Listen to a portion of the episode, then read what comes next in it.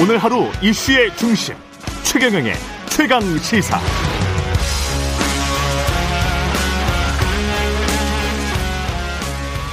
네, 중도를 향한 여야의 경쟁 뜨겁습니다. 그간 중도 제3지대에 머물렀던 김관영 최입의 전 바른미래당 의원이 민주당 합류를 결정했고요. 오늘 아침에 입당식 앞두고 있습니다.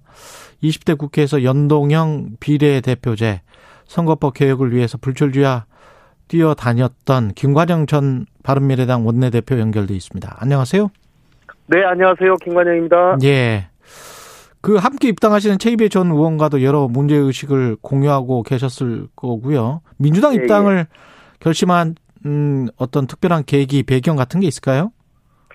네, 저희가 오랫동안 중도에 있었기 때문에 민주당과 국- 국민의힘 쪽으로부터 뭐 영입 제의를 계속 좀 같이 정책 부분에서 특별히 좀 음. 도와줬으면 좋겠다라는 그런 제의를 받으면서 굉장히 고민을 많이 했었습니다. 예. 에, 그런데 만약에 지금 현재 의석 구조가 여당이 약 180석 정도 되는데요. 예. 이런 상황에서 어, 윤석열 후보가 대통령이 됐을 경우에 에, 현재의 정치 사정이 계속된다면 심각한 대립 상황이 계속되고 이렇게 된다면 대한민국을 멈출 수도 있다라는 그런 절박함이 음. 있었고요. 예. 에, 민주당에 좀 쓴소리를 해서 음. 민주당이 개혁되고 국민의 사랑을 다시 받는다면 음. 에, 또 그런 역할을 좀 해줬으면 좋겠다고 민주당 쪽에서 어, 요청을 하시기 때문에 예. 그렇다면 저희가 어, 좀 에, 전진을 위해서 어, 좀 노력할 여지가 있겠다 이렇게 음. 생각을 해서 민주당 선택하게 되었습니다. 지난 여름에 윤석열 후보와도 만나지 않으셨나요? 윤 후보님을 직접 만나지는 않았고요. 예. 여기 캠프에 계신 많은 분들하고 접촉도 하고 말 에, 의견을 나눴습니다. 음. 예 예. 그쪽에서도 제안이 있었었던 거죠? 물론 예 그렇지만 이제 저희가 뭐 여러 이 판단의 기준이 결국 당을 기준으로도 보고요. 또 예. 후보를 기준으로도 보고 뭐 결국 두 가지를 기준으로 최종적으로 판단하지 않겠나 생각이 드는데요. 후보에 관해서는 요- 지금 당은 말씀하셨고, 예. 예, 예. 후보를 보면 이제 윤 후보님도 여러 장점이 많으십니다만은 이제 검찰에 아무래도 한 30년 가까이 재직을 하셨기 때문에 예. 생각이 상당히 검찰스럽게 이 고정돼 있고 예. 또 어, 양보와 타협이 에, 수시로 일어나야 되는 이 정치적인 판단 예. 또 이런 문제에서는 아무래도 좀 경직된 자세이신 것 같아요. 음. 그리고 또 이 대통령 선거라는 게 5년 동안 대한민국의 선장을 뽑는 일이기 때문에 에, 그래도 민생을 좀 더 책임지고 국민의 고단한 국민의 삶을 좀더 낫게 만들 수 있는 역량 있는 사람이 누굴까라고 본다면 그래도 그런 성공의 경험이 있는 이재명 후보가 좀 낫지 않나 이렇게 생각을 했던 겁니다. 김성식 전 의원도 그렇고 최이배 의원 그다음에 김관영 의원님 이렇게 다 세 분이 공공정책 전략연구소 만드셔서 이런 정치 개혁, 행정 개혁 과제를 같이 연구를 하셨었지 않았습니까? 네, 맞습니다. 저희가 작년 네. 8월부터 예. 뭐 저희 새 의원뿐 아니라 윤영일 의원님 또 음. 어, 임재훈 의원님 또 많은 전문가들 어, 관료들 이런 사람들이 모여서 음. 어, 이념을 떠나서 또 진영 논리를 떠난 에, 대한민국의 가장 중요한 정책적 어젠다들을 좀 정리해보자. 예. 대통령이 누가 되든지 간에 국에 너무 절실한 과제들을 좀 정리를 해서 정치권과 대통령 후보들에게 전달을 한다면 그러한 에, 정리된 자료들이 에, 대통령이 된 이후에 에, 제대로 좀 정책에 반영되는데 도움을 줄- 도움이 되지 않을까라고 하는 그런 생각으로 저희가 공공정책 전략연구소를 만들었고 예. 약 어, 70회 정도의 세미나를 거치고 정리된 자료들을 저희가 발간해서 올 9월 초에 정치권에 전달한 바가 있습니다. 예. 김 근데 가능하면 예. 이세 명이 어, 세 분뿐 아니라 예. 저기 연구소에 있었던 여러 사람들이 같은 길을 갔으면 좋았겠지만 예. 김성식 전또 의원. 예. 뭐 아무래도 또 에, 각각의 또 개인적인 사정들이 있기 때문에 예. 에, 모든 사람들이 같은 길을 가기는 어렵고 아. 어, 또 김성식 의원님은 에, 아직은 비상정당에 들어가는 것은 좀 아닌 것 같다 라고 어. 이렇게 말씀을 하셔서 일단 예. 저와 최이배 의원은 에, 마음을 같이 하- 했기 때문에 예. 이렇게 에, 입당을 결심하게 되었습니다. 그 김관영 의원님이 회계사 하시고 변호사 하시고 재경고시 패스하시고 국회 사실은 대표적인 정책통이었었단 말이죠. 예, 예, 예. 근데 이제 민주당에 계셨다가 그 미래당으로 갔다가 지금 이제 다시 돌아오신 거고 금태섭 전 의원이나 이용호 의원 같은 경우는 또 이제 국민의힘으로 합류했어요. 네, 네. 이게 어떻게 보면 엇갈리는데 예, 예. 어떠십니까 심정이? 뭐 언론에서는 뭐 이 한쪽에서 이렇게 하니까 또 한쪽에서 이렇게 뭐 하는 거다. 음, 아, 이런 식으로 평가들을 하시는데 저는 에, 상대 진영에 대한 무슨 반격이다 뭐 이렇게 보기보다는 예, 에, 저희는 오랫동안 고민을 해왔었고 어, 저희 상대 진영을 생각하기보다는 국민들에 대해서 어, 좀 감동이 드는 그런 앞으로 행보와 또 언행을 해서 음, 어, 과거 민주당을 지지하다가 마음이 떠나 있는 많은 분들을 좀 되돌리는 그런 일에 좀 집중을 에, 하려고 생각합니다. 김한길 전 민주당 대표하고도 아주 친하셨던 걸로 제가 알고 있는데, 네, 김 대표님은 뭐 과거 에, 김 대표님이 당 대표를 하실 때 제가 수석 대변인을 했고 비서실장을 해서 근데 이제 정치적으로 많이 가르쳐 주신 분이죠. 예, 네, 근데 국민의힘으로 가셨어요. 네, 참 좀 많이 안타깝게 생각합니다. 예, 예, 그리고 근데 이제 김 대표님은 현 정부가 하는 여러 정책들을 보면서 아, 이 정부가 계속되는 것은 에, 좀 바람직하지 않다 이렇게 판단을 하신 것 같고요. 예. 또윤 후보님과의 뭐 오랜 에, 인연이나 이런 것들도 작용을 하신 것 같은데요. 음, 뭐또 김 대표님의 오랜 고민 끝에 내린 결정을 저는 존중하고 예, 다만 저는 그래도 민주당이 에, 개혁하고 좀 혁신한다면 에, 이 180석의 의석이 대한민국을 위해서 제대로 쓰여질 기회가 분명히 있을 것이고 예, 에, 좀 선용될 수 있도록 좀 제가 역할을 꼭 하는 것이 더 중요하다고 생각했기 때문에 저는 민주당을 택하게 되었습니다. 이게 쇄신이 필요하다. 그래서 이제 민주당 쇄신을 위해서 갔다는 말씀이신데 지금 현재 쇄신은 잘 되고 있는 것 같습니까? 선대위나 어떻게 보세요?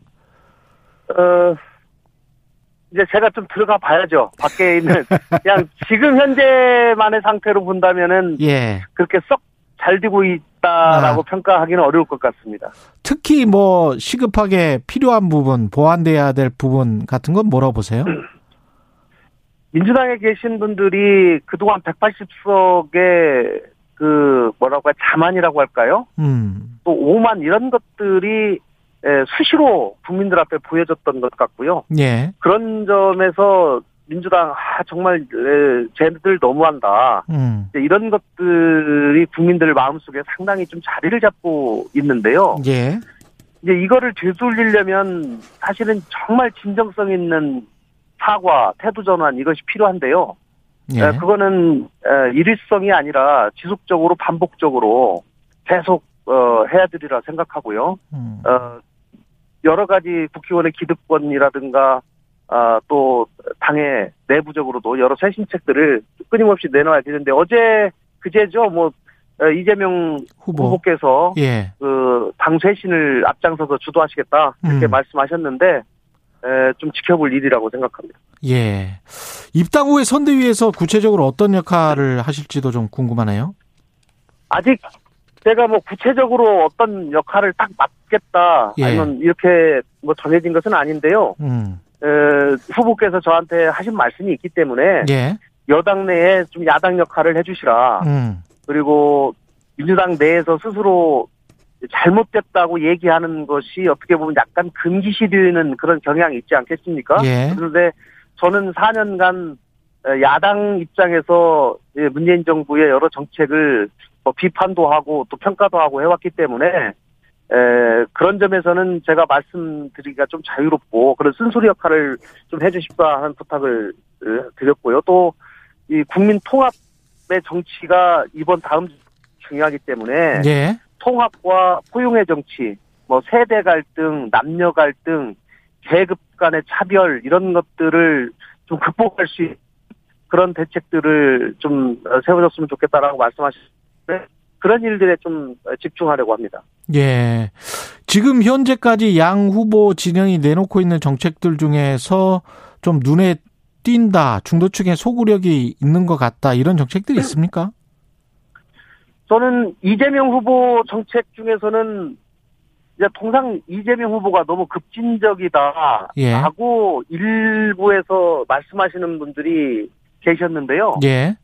그동안에 이재명 후보께서 뭐 성남시장이나 경기지사를 쭉 지내면서 기업 friendly한 여러 정책들, 또 기업 유치하는 과정에서 보여준 현실에서의 정책들은 에, 상당히 실용주의적인 태도를 보였다고 생각합니다. 예. 아, 그런데 최근에 어쨌든지 경제 성장의 문제를 다시 꺼내고 핵심 어젠다로 놓고 그 안에서 규제 혁신 또 적극적인 에, 공공 투자 이런 의지를 밝힌 것은 저는 상당히 좀 주목할 일이고 음. 중도층을 견인할 수도 있는 에, 일이라고 생각합니다. 경제 성장은 사실 진보 쪽에서 이것을 앞장 세웠을 때 상당히 좀 부담스러워하는 의제였거든요. 그렇죠. 그러나 저는 지금 청년 일자리가 대단히 심각하고 어, 대한민국이 코로나 이후에 경기 침체에 들어갈 가능성이 상당히 있기 때문에 음. 경제 성장과 혁신을 앞세우지 않고서는 일자리 문제나 청년 문제 해결이 쉽지 않다고 저도 생각을 하고 있습니다.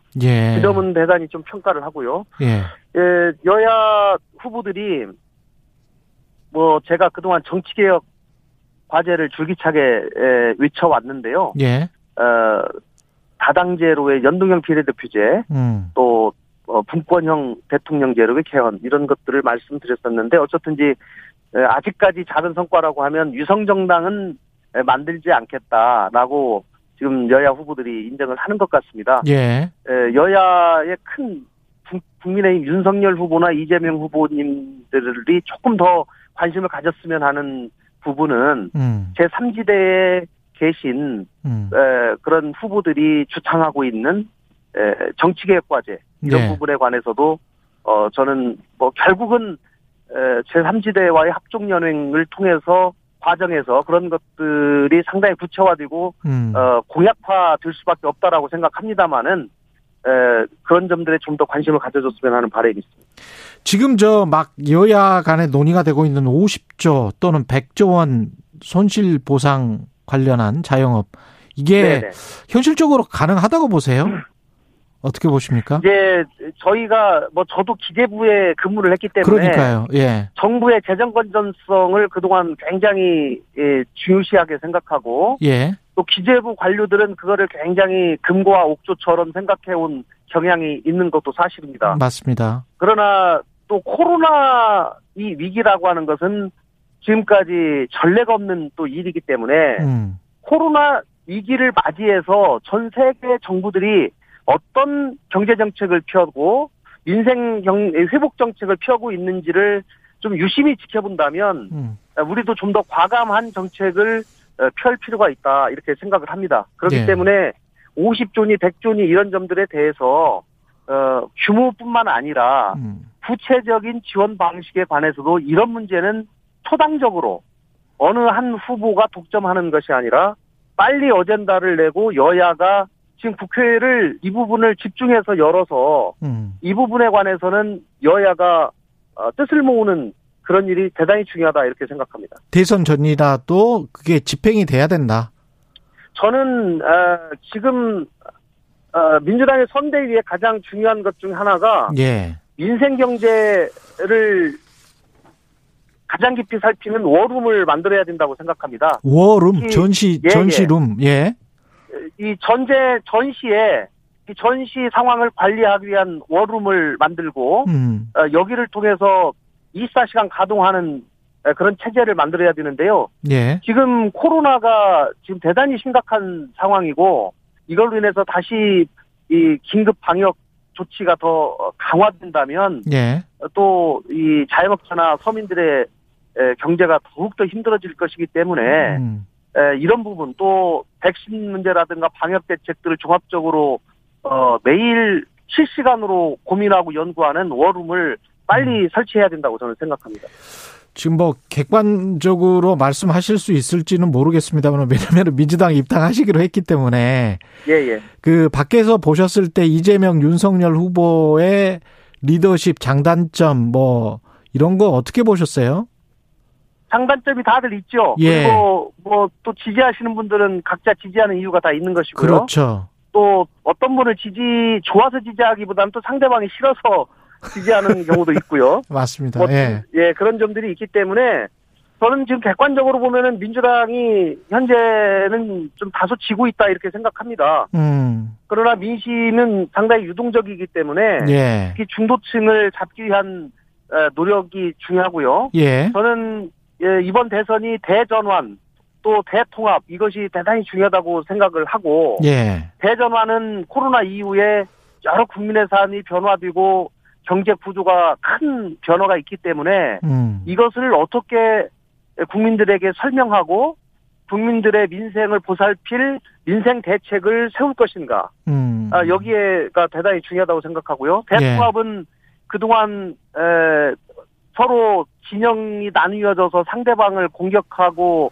보복하는 일들의 반복 속에서 국민들이 많이 지쳐 있거든요. 예. 그래서 이 부분을 어떻게 잘 해결하고 에, 마음들을 모아낼 것인가 이 부분이 굉장히 중요하다고 생각하고 그 두 여러 대선 후보들이 이 점에 좀 더 집중해야지 중도층의 마음을 얻을 수 있다고 생각합니다.